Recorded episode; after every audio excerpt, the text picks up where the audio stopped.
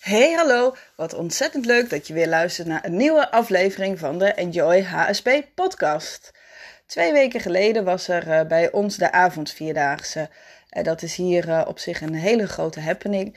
Ik ken het ook nog vanuit mijn tijd dat ik op de basisschool zat.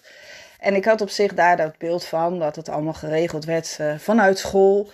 Um, maar dat is nu, niet, nu niet meer zo hier het geval.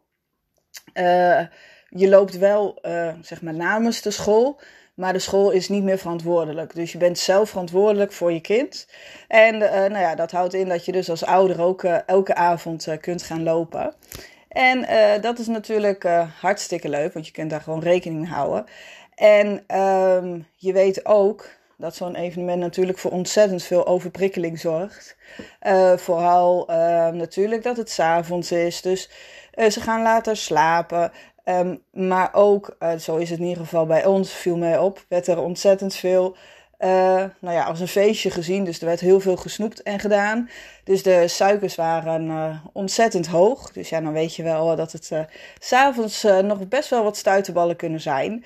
En um, daar ook echt rekening mee houden dat je weet van hé, hey, er zijn overprikkelingen. Hoe kan ik dat voorkomen? Of nou, niet voorkomen, maar hoe kan ik daarmee omgaan? Kun je erover zorgen dat ze veel sneller kunnen ontprikkelen. Uh, zo hebben ze bijvoorbeeld, of zo hebben wij bijvoorbeeld met onze zoon afgesproken dat er niet werd gespeeld na schooltijd. Um, en ook dat hij bij ons mag slapen, omdat hij dan gewoon veel beter slaapt. Dan voelt hij zich gewoon veel veiliger. Uh, en uh, ja, dan zorgen we dat hij in ieder geval genoeg nachtrust krijgt. En na die tijd deden we ook altijd een, een voetenbadje. En als dat nou ja, nog net niet genoeg is, dan ging hij even onder de douche. En zo hebben we in ieder geval van tevoren onze kaders neergezet van hoe wij dit evenement uh, aangaan.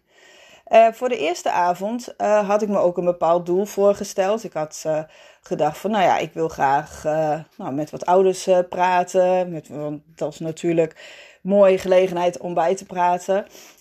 alleen daar had zo'n lief had andere plannen.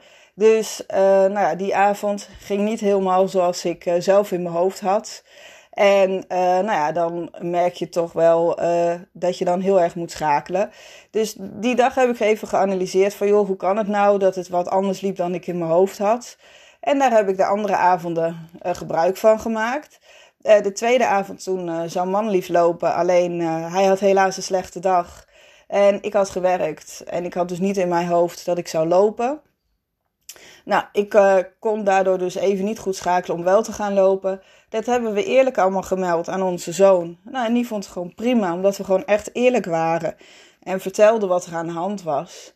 En dan had hij zoiets van, nou ja, prima. Dan lopen we een avond niet. Uh, bij ons hoef je maar drie avonden te lopen. Dus één avond een keertje niet lopen. Dat was helemaal prima. En de derde avond uh, zou ik sowieso al gaan lopen. En toen had, had ik uh, geleerd natuurlijk van de eerste avond, want die had ik geanalyseerd en gekeken van en uitgeschreven. Joh, waarom hield ik daar nou zo een gekke nasmaak van over? En had ik gewoon besloten, nou, ik ga kijken hoe wat zo'n lief doet en ik pas me daar helemaal op aan. Nou, we hebben een uh, ontzettend leuke avond gehad en um, ja, eigenlijk ja, ging dat helemaal goed. En dan heb ik ook nog met moeders kunnen praten. Wat de eerste avond dus niet lukte. En dat was gewoon puur omdat je dan niet in je hoofd gaat zitten, maar dicht bij je gevoel blijft. De vierde avond, en dat is bij ons, is dan de laatste avond. En ik weet niet hoe dat bij jullie is, maar bij ons is dat een hele happening. Het is echt een défilé. halverwege komt er een fanfare bij. Die gaan voor en achter gaan ze lopen gaan door het uh, dorp lopen. Daar staan dan allemaal vaak uh, moeders, ouders en andere belangstellenden. Die ons dan echt als ware helden komen binnenhalen. Zeg maar een beetje te vergelijken met uh, de Nijmeegse. Als ze daar, nou ja, de laatste dag worden ze ook als ware helden binnengehaald. Als ze het hebben gehaald. Nou ja, dat is bij ons in het dorp dus in het klein, de laatste avond. Ook die avond zou Manlief lopen.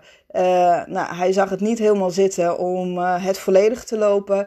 Dus omdat ik er nu rekening mee had gehouden dat het kon gebeuren, kon ik schakelen en ben ik gaan lopen.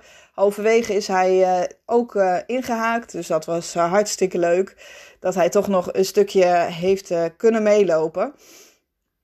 En het weekend hebben wij niks gepland natuurlijk, want er moest alleen even gevoetbald worden. Want ja, je kunt natuurlijk niet je team in de steek laten, want hij heeft echt een hele passie voor voetballen. Dus er moest ochtends nog eerst even gevoetbald worden.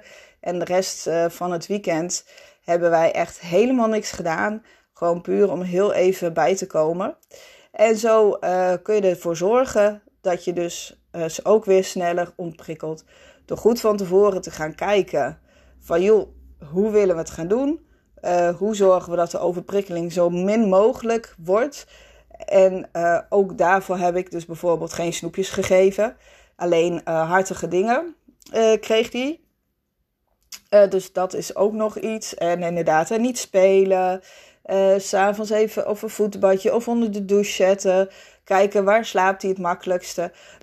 Dat zijn allemaal van die praktische dingen waar je kunt kijken. En ook na die tijd rekening mee houden. Van hoe kunnen ze weer sneller ontladen. En dus weer gaan opladen. We hebben in ieder geval hele mooie herinneringen gemaakt. Uh, en ik wil jou weer bedanken voor het luisteren naar deze aflevering. En tot de volgende keer. Tot ziens!